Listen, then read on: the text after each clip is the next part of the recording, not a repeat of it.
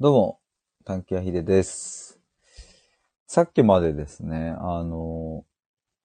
ちょっとライブ配信をしていたんですけど、なんか初めて BGM をつけてみた結果ですね、途中途中ちょっとなんか切れるところがあるなぁと思って、まあ、ちょっと一旦聞き直してみたんですけれど、まあ、やっぱりなんか切れちゃうなぁと思って。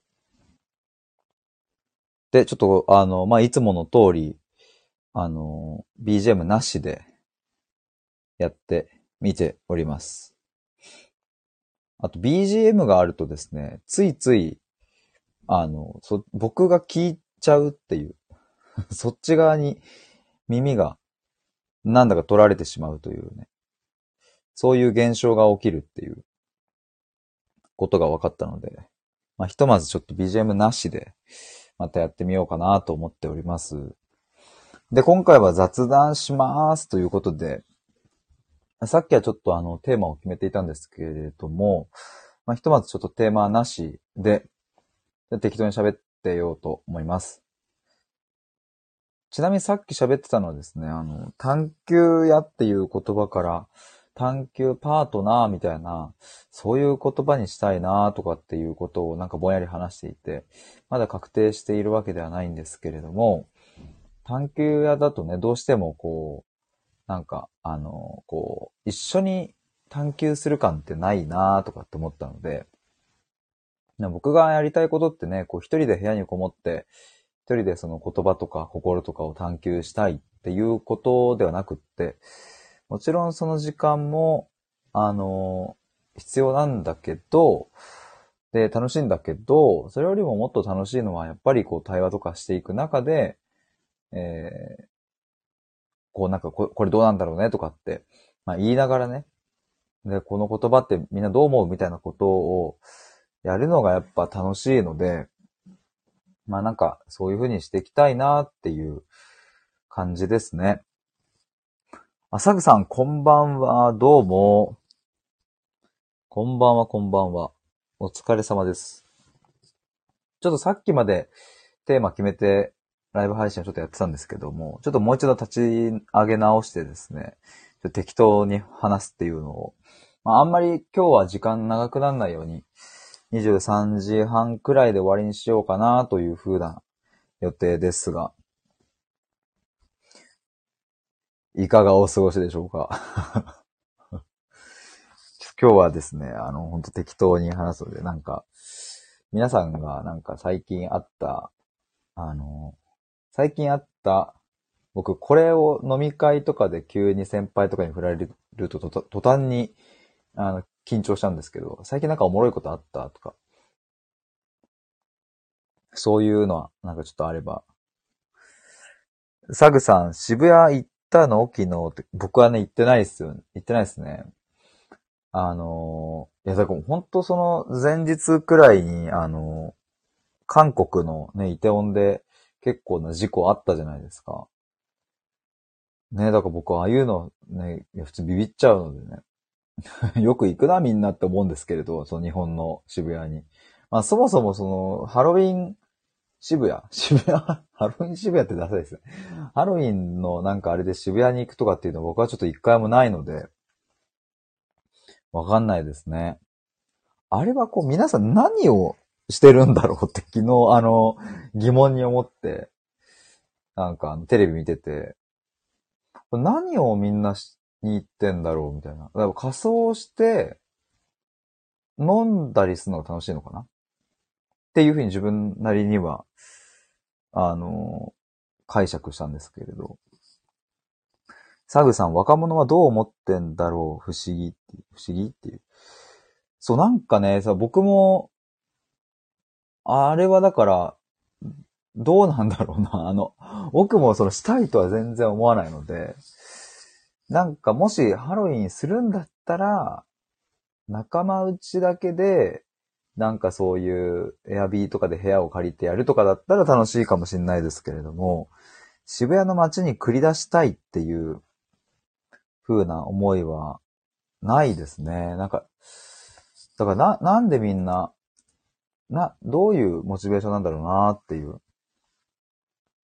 地味ハロウィンっていうのはなんか面白そう。なんかね、ちょっと聞いたことあるんですけど。サグさん仮装もしてないやつもたくさんいるし。そうっすよね。だからもう、普通に飲みに行ってる人と、なんか、あの、仮装している人と、そういう人が混ざってるんですかね。サグさん、池袋で やれよ、地元でっていう。大学生たち、あ我々の母校ですか？の人もいるのかな？どうなんすかね、あれ。で、僕、あの、そう、韓国のイテオンの実行があった時に、実は僕のですね、えー、親友の女の子が、その韓国に行ってて、ちょうど、あのー、インスタとかフェイスブックでその子が韓国の写真上げてたので、マジかと思って、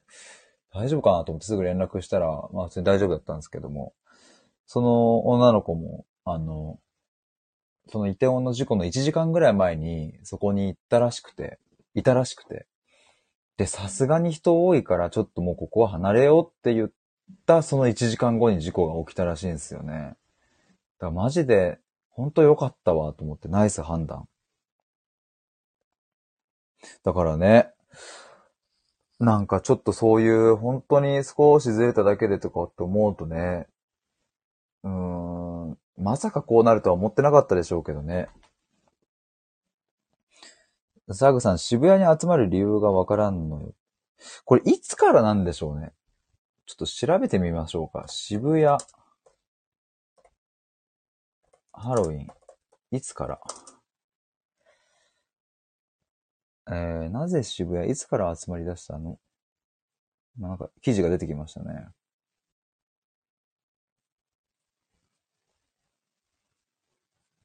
鈴木を SNS の流行がきっかけ。えー、まあ、あと六本木、横浜、新宿、池袋とかでみんななんかいるんだ。ハロウィンのイベントといえば、表参道の、えー、原宿表参道ハローハロウィンパンプキンパレードの歴史が古く、1980年代からパレードが行われてきました。えー、同エリアに店を構えるキデイランド？ってなんだろう、が関連グッズを販売したり、欧米の家族が多く住んでいたことから始まったとされています。うん。えでは、渋谷がハロウィンに変貌したのはいつからなのか、諸説ありますが、爆発的に人が集まりまし、集まり出したのが5、6年前。Twitter や Facebook など SNS の流行と並行して人気が出たようです。この記事が2016年に書かれている記事なので、じゃあ、その5、6年前だから2000年とか2001年ぐらいからなんだ。うーん。サッカー日本代表のファンがスクランブル交差点に繰り出してお祭り騒ぎを始めたのもちょうどこの時期。なるほど。どこからともなく人が集まってワイワイ騒ぐスポットといえば渋谷というイメージが定着したのでしょう。えー、ちょっと他の記事も、ちょっと見てみたいですね。ああ、でも他の記事も定着したのは2000年頃からって書いてありますね。やっぱ、えー、SNS そっか？うん。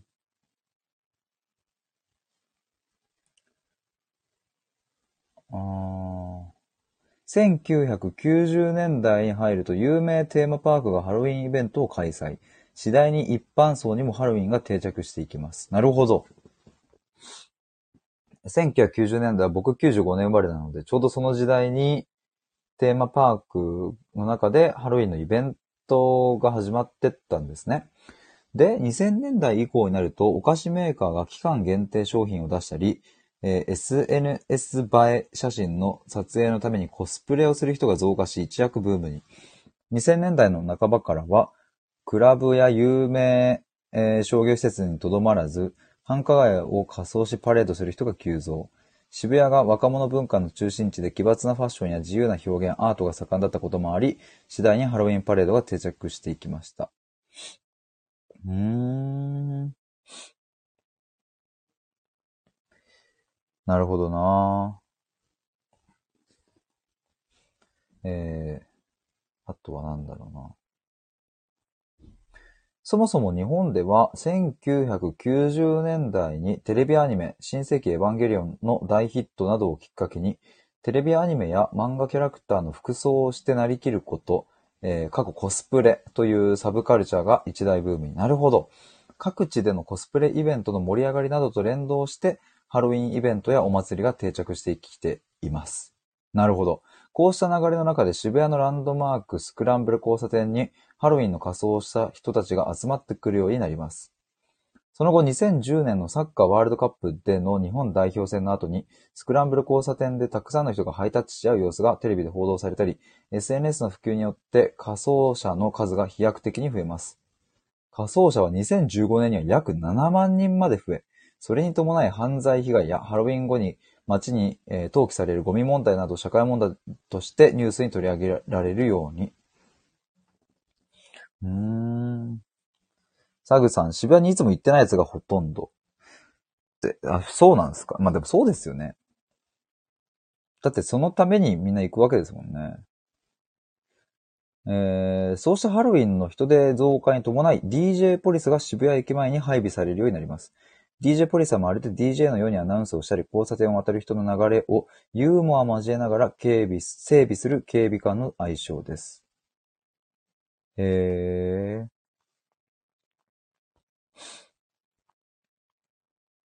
サグさん、店わからんから歩くだけ騒ぐだけ。まあ歩いて騒ぐっていうのが、まあお祭りって感じなんですかね。はいはいはい、なるほど。でもやっぱりそうか、2000年代からこう、盛り上がってきたんだ。スマホとかっていうのは2007年、8年ぐらいでしたっけね？結構普及したの。ちょっと調べてみよう、その辺も。スマホ、ふ、普及。いつ？やっぱ2007年だよな。2007年の iPhone 発売及び2008年の Android 端末以降、発売以降に世界的に広く普及した。うんうんうんうん。だから、2007、8年、そうか、で、2010年、さっきサッカーワールドカップの話ありましたけど、サッカーワールドカップが2010年、その時にはもうみんな、ほぼほぼ、あれか、普通に大人たちは多分、スマホ持ってて、だからきっとその、お祭り騒ぎしている様子をツイッターやインスタに流したりみたいなことがあったんですかね。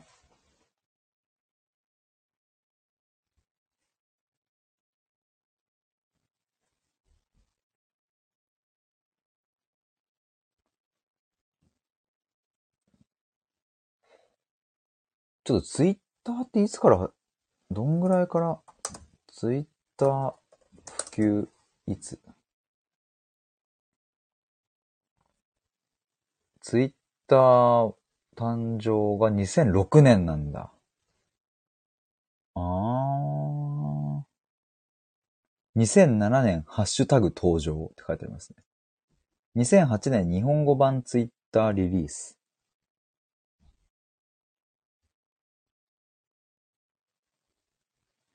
うーん。なるほどな。じゃあちょっと待って。インスタは？ちょっとインスタの歴史を。インスタ。インスタは2010年10月6日に App Store でリリースされました。えー、2010年か。じゃあ Twitter の方が若干早いですね。あ、面白いな。こういう歴史調べるの面白いですね。ちょっと SNS の歴史になっております。ちょっと今書いとこう。SNS の歴史について。ちょまさかのこんなトークテーマになっておりますが。あと、Facebook はいつからなんだろう？Facebook は、2004年。結構早いっすね。日本で普及したのいつぐらいからなんだろうな。あー。に、に、Facebook 普及。いつから？2010年後半から一気に注目度アップ。Facebook は2004年に開始された SNS で、Twitter よりも長い歴史を持ち、世界で7億5000万人が利用する。海外では最大の SNS。しかし日本で注目され出したのは2010年の後半から。Twitter よりも遅いタイミングでしたってことは、じゃあ流れで言ったら、Twitter が最初出て、その後にインスタと Facebook っていう感じなのか。なるほどね。そうか。でも、そこから約10年経っているわけだから、ツイッターなんかが生まれてからもう15年経つわけだから、そう思うと、そっか、この15年くらいの、10年くらいの中で、若者たちの間に、そういう、あの子もやってるからとかね、それで広がっていくし、それこそサッカーワールドカップの盛り上がりが渋谷でね、開かれているっていう、わか、あの、それでみんなで騒いでるっていうのが分かれば、渋谷イコール騒げる街みたいな、そういうイメージも定着してきますもんね。サグさん、なるほどって。ね、これ意外と面白いですね。これ調べんの。でもすごいっすよね。そう考えると、まだたったの10年しか経ってないわけですよね。SNS の歴史とかもまだまだ全然浅いっすよね。えー、あとなんかあるのかな ?Twitter、インスタ、Facebook。まあでもその辺ですよね。ちなみに、いや、YouTube はいつから？?YouTube の設立は2005年らしいですね。えー、YouTube が誕生したのは2005年2月。世の中に誕生からまだ16年しか経過していません。すごいな。歴史を振り返ると YouTube が日本語対応になったのは2007年の6月からで、そこから急速に流行し始めました。えー、サグさん、インフルエンサーっていつから？確かに、確かに、でも 今の話で言うと、2000、えー、っと、7年がツイッターでしょ？確か。で、2010年とかに Facebook、インスタぐらいだから、まあまだそこの時点では、あの、インフルエンサーみたいなもんは出てきてないですよね。あ、ててさんこんばんは。なんか今 SNS の歴史についてちょっとあの、話の流れ的にそんな感じになってます。そう、だから、イン、インフルエンサーっていう言葉もいつから生まれたのかちょっと調べてみましょうか。インフルエン、インフルエンサー、いつから？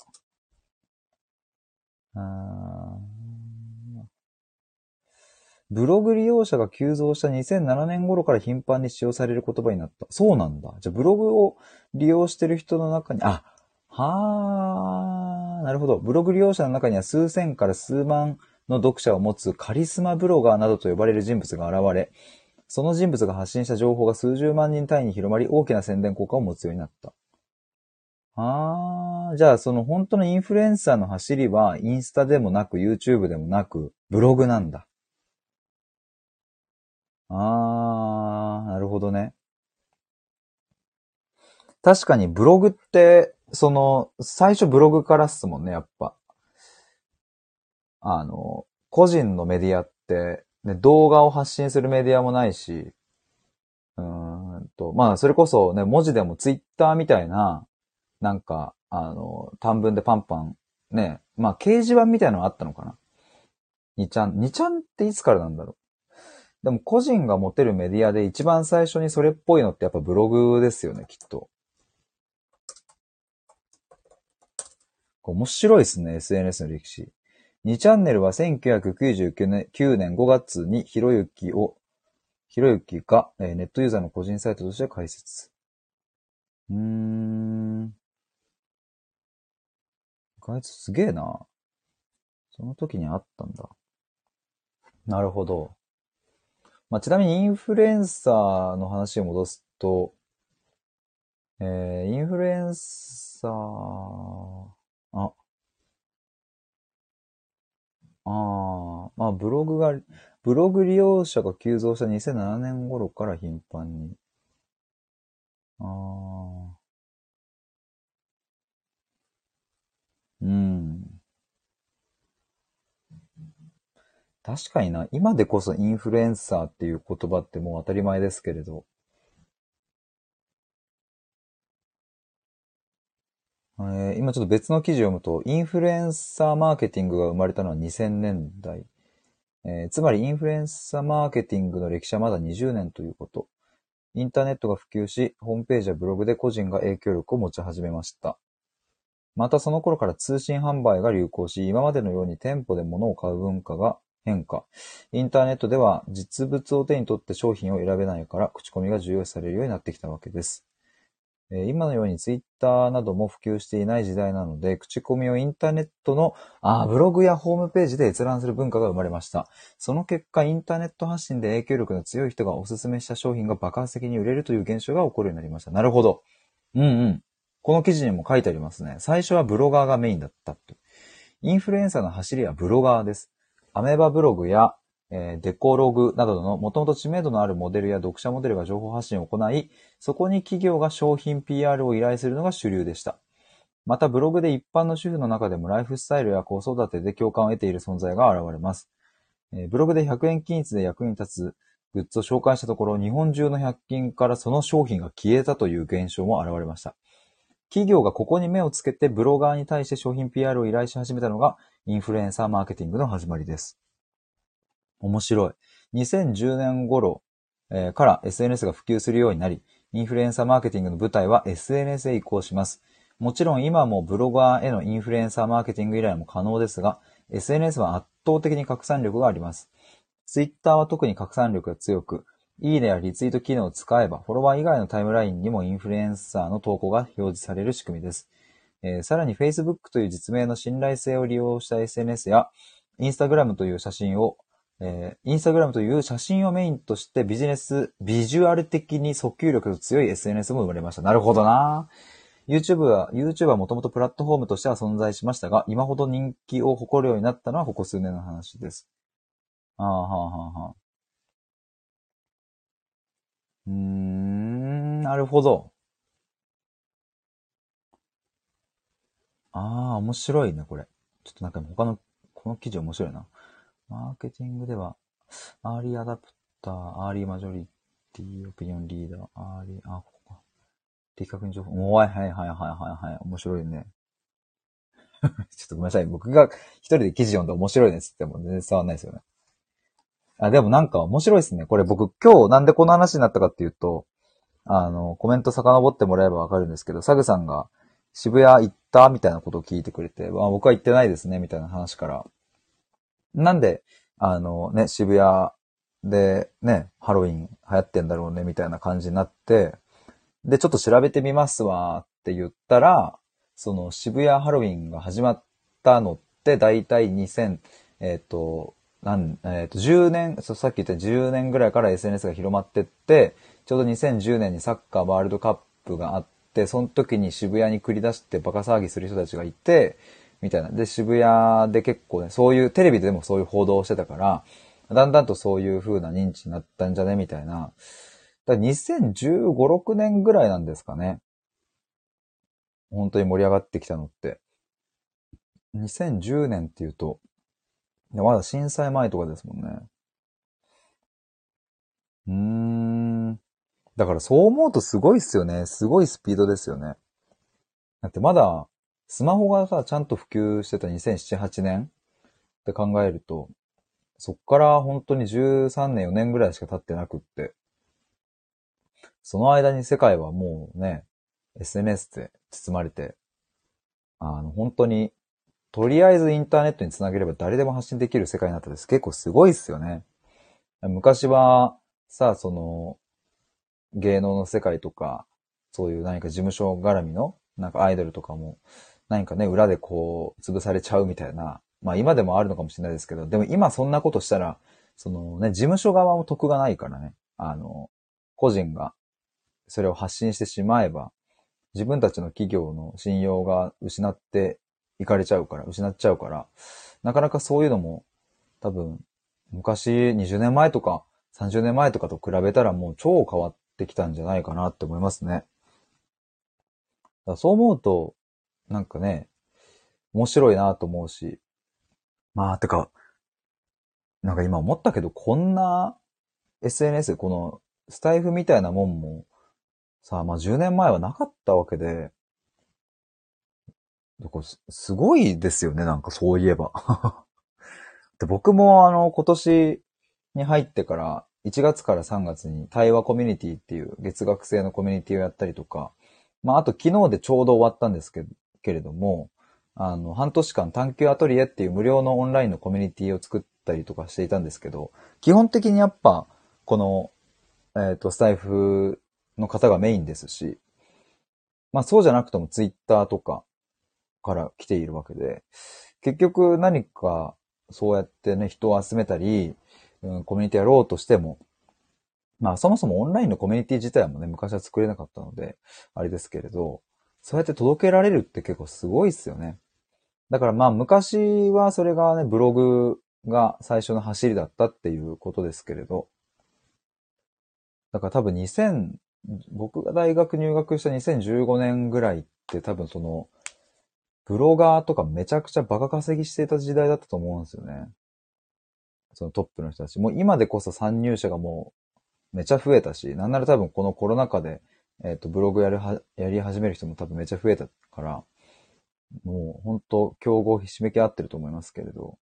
当時のね、5年前、10年前ぐらいって全然特にそこまでスマホとかもね、あの、まあ、今ほどのなんかなんだろうな、影響力が。まあ、でもあったか、2015年にあったか。2010年にはまだそんなだったかな。と思うとね、ブロガーの人たちは確かに最初の初期のインフルエンサーとしては、もう間違いないですよね。だから企業はブロガーにお願いして、うちの商品紹介してって言って、で、さっきも書いてありましたが、100均のね、商品がなくなったりとか、えー、なんか、こんな話につながるとは、思ってなかったですけど、面白いですね。だから今、あのー NFT とか、メタバースとか、そういうものがバーンって出てきて、僕もね、あのそういう NFT の勉強とかは、いろいろね、してるんですけれど、それで、ついに僕も重い腰を上げて、えっ、と、まあ、何か自分で NFT を買ってみようと。まあ、まずそうしないとね、あの、ついていけないなと思うので、買ってみようみたいなところになってるんですけれども、多分ね、だからこういうのもさ、きっと NFT? 何それ怪しくないみたいな感じで、何にも触んないでいた時には、まあ、きっと、えー10年後とかには、あの、全然わけわかんなくなっちゃってる。ついていけなくなっちゃうみたいな。で、ついていけてないことにも、あの、わかんなくなっちゃうみたいなね。そうはなりたくないなとも思うし、まあ、シンプルにその仕組みとかめっちゃ面白いじゃんって思うし。なんか NFT って聞くとね、すごく、僕も最初は、その、なんかアートみたいな、アートを売るやつみたいな感じでしか認識してなかったんですけど、まあそもそもそれは NFT っていうその技術の、あの、ほんと一つの側面でしかないんだとかってことが分かったり、いろいろね、ブロックチェーンだなんだとかね、ビットコインなんだとかって言われてるけど、まあ、そもそもこのブロックチェーンの技術ってすごいんだなとかっていうのが、なんかまあそのうちの一つにね、あの、ブロックチェーンがちゃんとこう普及していって、えーいくと、こう、今みたいな ID とかパスワードとかっていう管理がいらなくなるみたいですね、なんか一つ。一つそういうのもあるみたいですね。ててさん、ツイッターもインスタもわからんままやってるっていうね。で、わからんままやれてるっていいっすよね、でも。そう、でもなんかそういうの大事だと思うんですよね。いや、でもね、ほんとね、その、あの、ブロックチェーン、まあ、ブロックチェーンの技術があるから、まあ、NFT っていうものが成り立ってるっていうわけだと思うんですけれども、そのブロックチェーンの技術がもっと浸透してくると、まあ、要はその、中央集権型の管理ではなくなるっていう、まあ、例えば今だったらさ、なんか、どっかの、えサイトに登録するってなったら自分の ID とパスワードを、まあ、入れると。で、それを、まあ、あの、他のなんか、例えばサブスクとかもそうですけど、まあ、それごとに ID とパスワードを設定するし、何かね、そういう、なんだろうな。あまあまあ、いろいろあるじゃないですか。ただ、それってでも、その会社が管理してるから、ID とパスワード。だから、その、逆に言うと、パスワード忘れた時には、あの、パスラ、パスワード忘れた人はこちら、みたいなのがあって、で、まあそこに問い合わせをすると、あのパスワードを再発行できてみたいな。まあそれはそれで便利なんですけど、逆にそのブロックチェーンの技術が広がると、その中央集権の管理ではなくなる。つまり会社に依存しなくなるから、あの、まあ分散、自立分散型になるっていう。そうすると、あの、誰、誰、みんなで一緒に監視するみたいな、まあ監視って言うとあれですけどね、管理するっていうことなのか。だからなんかどっかに依存しなくてよくなるから、なんかそのパスワードや、あの ID みたいなものがいらなくなって、なるっていう。その、一つじゃなく、あ、一つでいいっていう感じなのかな。まあごめんなさい。そんな超詳しくはないんですけど、なんかでもそういう世界来たら面白そうだなとかとも思うし。テテさんやってみればわかるかも、みたいな安易な、かっこ笑っていう。でもそうですよね。そうそう。僕もその、なんか NFT の話とか最近めっちゃこう出てきてて、なんか、全然わかんねえなと思いながら、まあ、とりあえずやってみるかと思ってね。なんかまず NFT のそのアートのね、なんか画像とかを買うためには、まあその、そ、それ用の、うんと、お金イーサリアムっていうやつかな、確か。お金が必要だし、お金というかなんだまあそれにかん変換するっていうのかなとか、ウォレットっていうやつだっけな。なんかまあ財布的なやつが必要だし、みたいな。まあとりあえずそういうのを設定しなきゃいけないらしいんですよ。で、まあそれが大変な理由としては、まあ英語、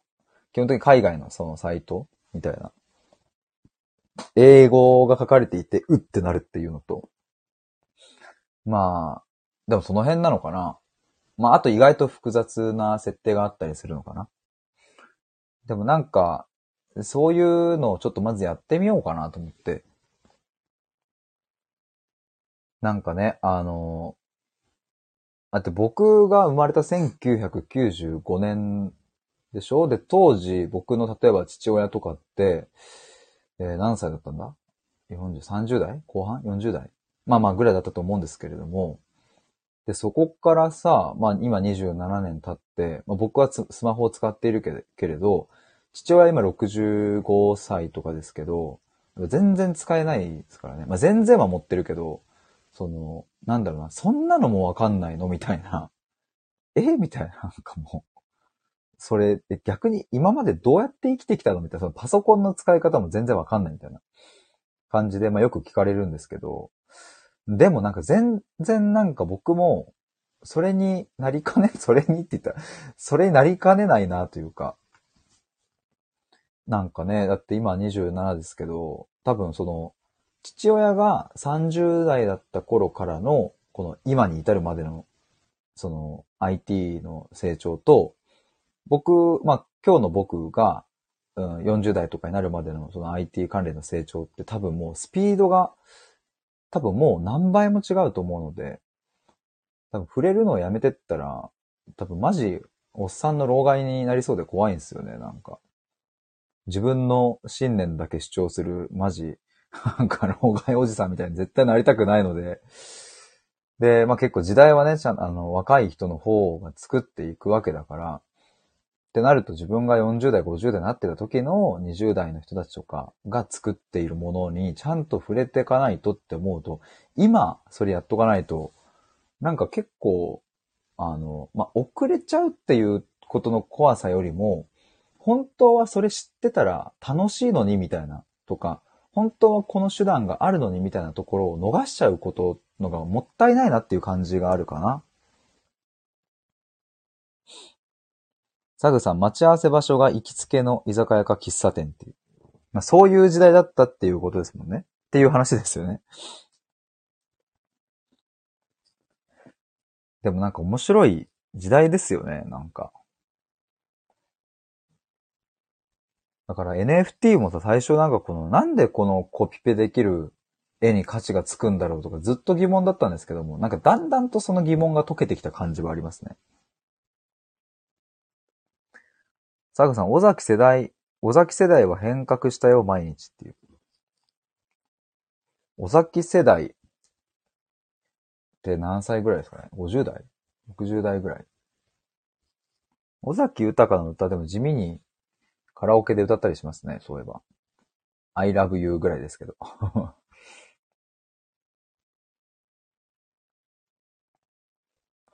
なんか、買ってみるか。サグさん、ワープロから始まった。まあ、ですよね。なんかそういう、うん。サグさん50代。尾崎世代50代なんですね。僕の親父はじゃあ若干そこより上ってことですよね。そう、でもなんか最近いろいろその NFT 関連の、あの、勉強をいろいろ自分なりにしていくと、あなんか、これは別に自分に関係ない話でもなさそうだぞというよりは、むしろめっちゃ関係あるじゃんみたいな。今は多分まだまだ全然ね、あの、普及してないけれど、あの、まあまあ、間違いなくこの技術は絶対使われるし、まあすごい、すごいことなのでね。この技術ってって思うので。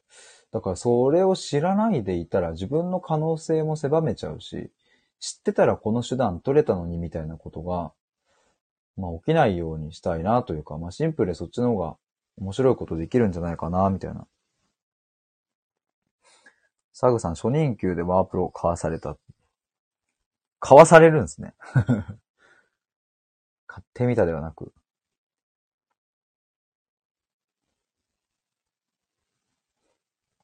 スタイフでもね、NFT の配信とかされてる方もいらっしゃってね。でもやっぱね、なんか NFT とかっていうね、アルファベット3つ並ぶとさ、もうなんか、あの、大悟のさ、なんかあの、ゲイじゃないですけど、まああれだったら馴染みやすいけどさ、英語3つ、三つ並んじゃうとなんかね、何なんだこれはっていう風についつい敬遠してしまいがちだし、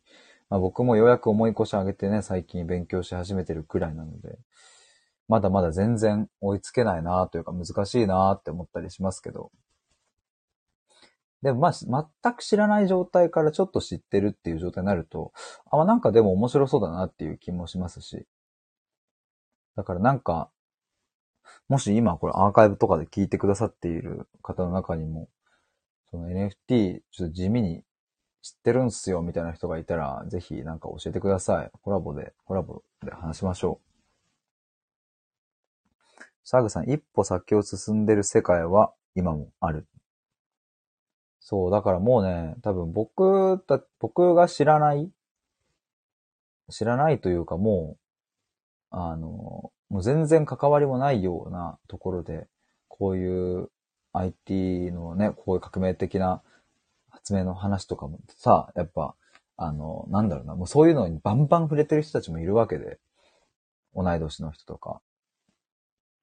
そう思うとね、なんか、逆に今だからこそ面白いんだろうなとも思ったりするし。サグさん、メタバース面白そうって。ね、そうそう、メタバース空間でなんか自分のさ、いろいろアイコン作ってとか結構面白そうっすよね。多分ね、スタイフやってる人は、なんだろうな。結構そういうのハマりそうな気がしますね。スタイフなんて過去の、これ異物、異物でいいんですかね、読み方。スタイフね、どうなってくんでしょうね、音声配信は。まあ僕的にはね、そのなんか拡散の力はもしかしたらないとは思う、もしかしたらってまあないと思うんですけど、僕個人的にやっぱ音声配信のいいところは、あの、まあいろいろあるんですけど、やっぱね、自分の声を残せるっていうこと、これ結構ね、僕好きなんですよね、なんか。まあもちろん、この、なんだろうな、スタイフというプラットフォームがある日突然吹っ飛んだら、そのね、今まで貯めてきた音声収録も全部消えますけど、まあそんなことでもない限り、まあ一応残るわけじゃないですか、音声収録が。で、そうすると、ね、来年、また、あの、再来年と続いていけば、今日この話をしたこれがね、残ってるし、自分の声がやっぱあるってね、去年の収録とか聞くとちょっとエモいなーみたいな、感動するなーみたいなのありますし、声ってさ、やっぱ大人になってからも変わるじゃないですか。声変わりはね、中学生とか小学生とかでするけど、僕ミスチルが好きですけど、ミスチルの桜井さんとかもさ、あの昔の映像を見ると、やっぱ全然声違いますからね。なんかまあそう思うとね、自分もきっと5、60代になった時の声と今の声って違うわけだし、なんか、50代とか60代になった時に、自分が20代の時の音声とか残ってたら結構、なんかいいっすよね。で、子供とかにね、聞いてこれとかって言って、これ俺が20代の頃のなんか話してたやつなんだよとかって言って。そういうのなんかいいっすよね。で、子供とかに聞かせたいな。普通に聞いてほしいな。だって、例えば僕20、去年とか、まあ母親がね、亡くなったりしてる、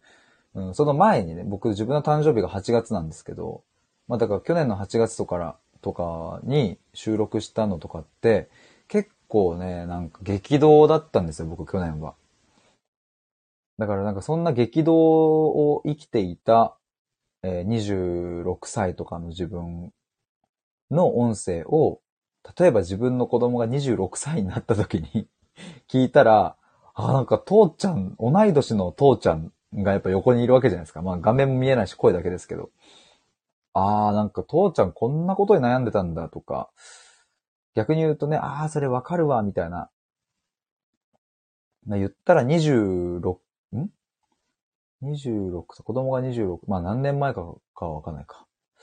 まあでも、父親が26の時にどんなことで悩んでて、どんな発信をしているのかっていうのを、うん、自分の子供が26歳の時に聞けたらなんかめっちゃ面白いっすよね。僕もやっぱ気になるな。そう言うと、例えば親父65の親父が26歳の時に何を考えていて、なんでその会社でその仕事をしていて、とか、うん、そういうのなんか残したらいいっすよね。だからまあぜひスタイフには潰れないでいてほしいなというか。あの、なんならちょっと音声市場の中でいいポジション取っていってほしいなって思いますけれど、どうなんでしょうか。なかなか他のね、スプーンとかラジオトークとかと比較すると、どうなんだろうな。まあ色が違うからね、ちょっと何とも言えないですけど。それ画期的っすよね。だから、まあ、YouTube なんかもそうかもしれないけど。でもやっぱりね、こう声のメディアは、なんかいいっすよね。そういう意味で言うと、こう、作られてない感があるので、例えば YouTube とか、ね、インスタとかだとね、どうしてもこう見栄えみたいなところを意識するだろうし、まあそもそも YouTube を、こう、そんな気軽にやるみたいな感じでもなかったりするとは思うんですけど、まあ、この音声配信とかは割とね、まあ僕も家で今だらだら話してますけど、なんかそういう空気感が残ってるので、なんかいいっすよね。飾ってないし、うん。なんかヘラヘラしてる時もあれば本気で喋ってる時もあるし、それってこうね、インスタとか YouTube とか、まあ、はたまた Twitter とか、そういうとこの空間にはやっぱ残んない雰囲気みたいなのがあるので。あ、KT さんこんばんは。探求パートナーと。そう、あの、ありがとうございます。あの、そう、このライブの一本前に、探求屋から探求パートナーへっていう風なタイトルで、ライブしてて。てかもう気づいたら23時54分ですね。びっくりした、今。めっちゃビビった。そう、だからちょっと探求パートナー良くないみたいな感じでちょっと話してたんですけど、なんかちょっと変化の時期ですね、今、そういう意味で言うと。サグさん、桜井さんと同い年。あ、同い年なんですね。中3の時、えー、これなんだ？つ、つらい、貫くにいの中学アニメ犬オタク高校デビューらしい。これなんて読むんですかね？ここ、でもなんか有名なアニメ研究会？あ、つつ、ごめんなさい。桜井さんが高校デビューらしいってことかな？いや、でもなんか、だからこそああいう歌詞書けるんだろうな、っていうのも思うな。あ、ぬくい中だですね。ぬくい中学。ちょっと調べてみよう。ぬくい中学。練馬？練馬区立ぬくい中学校。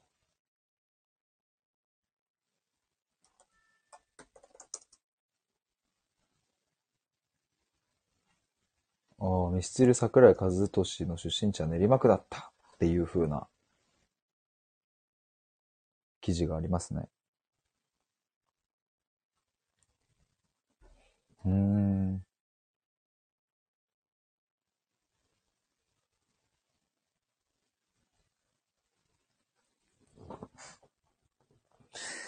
いや、ちょっと12時くらいに終わりにしたいと思いますが、今なんか言おうとしたんだ。あ、そうだ、あの、そうそう。そう、KT さんが探求パートナーのそのコメントを残してくれてたので、最後ちょっとそこに触れて終わりたいと思いますが。サグさん、同窓会は決して来ない。桜井さんがですかね。そう、探求パートナーの話なんですけど、そう、あの、今までずっと心と言葉の探求やっていう風に言ってて、で、まあ、この言葉に対して皆さんがどういう風な印象を持っていただいたかってね、細かいところはわかりませんけれど、まあ、いろいろこう、今までの方お話聞いたりすると、すごく探求やっていうのがいいですって言ってくださる方もいて、で、まあ、それなんでいいのかなっ、いいって思ってくれたのかなって思うと、まあ、そもそもその心や言葉を探求していくことが好きだからだなと思うんですよね。で、今まで僕のうんと、オンラインコミュニティ探求アトリエに入ってくださった人たちも、探求っていう、その探求自体に面白さを感じてたりとか、心をこう考えていったり、言葉を考えていったり、いろいろ価値観とかをこうみんなで話し合ったりとか、そういうのが好きな人たちだったから、きっとこの言葉に、探求やっていう言葉に、こう反応してくださって、まあいいねっていうふうに言ってくれたと思うんですよね。まあ、ただ、あの、そう、これから僕も自分で自分のサービス、仕事を作っていくっていうふうになった時に、その、探求が好きな人っていうくくりではないというか、その、あの、僕が、うん、力になりたいなっていうふうにああの思う相手が、探求すること、考えることが好きかどうかは、なんかそこまで重要ではない。もちろん好きな人と一緒にやったら楽しいけれど、あんまりそこではなくっ、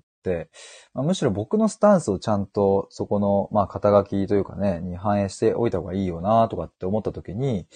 探求屋だと、あの、なんだろうな。あの、多分近いところで言うと、研究家、えー、SNS 研究家とかあんのかな？とか、なんか、野球の、野球研究家、評論家とかっていう、なんかそっち側のイメージ強いんじゃないかなと思って。だから、例えばね、SNS 研究家だとしたらさ、まあ、SNS の研究してる人だなっていう、まあ、話だけど、例えば SNS の、うん、なんだ、SNS、えっ、ー、と、フォロー、フォローじゃないな、支援、サポーター、SNS サポーターとかって言われたら、あ、もしかしてこの人自分の SNS を伸ばしてくれたりする人？みたいな。感じで、そういう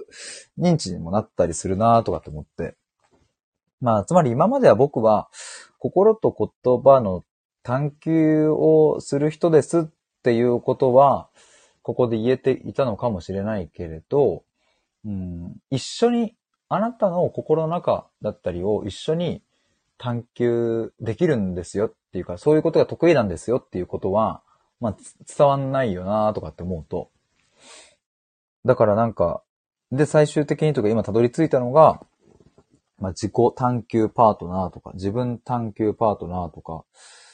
まあ、普通に探求パートナーなのか。なんかね、そういう、なんかパートナーっていう言葉がなんか割としっくりくるっちゃくるみたいな感じになってて、で、なんかそろそろこの愛着のある探求屋とお別れしようかな、みたいな感じに今なってますね。だから、あの、おそらくこの方向性で行くんじゃないかなとは思うんですけれども、まあ、もし何かこんな言葉どう？みたいな、あれば、ぜひコメントなり、レターなり、教えていただけたら嬉しいです。ということで、まあ、ちょっとまたこの辺の話もしたいと思いますが、今日はちょうど12時になりましたので、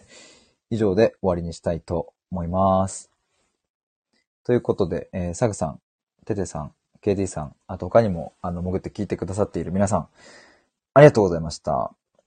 以上です。おやすみなさい。バイバイ。お疲れ様でした。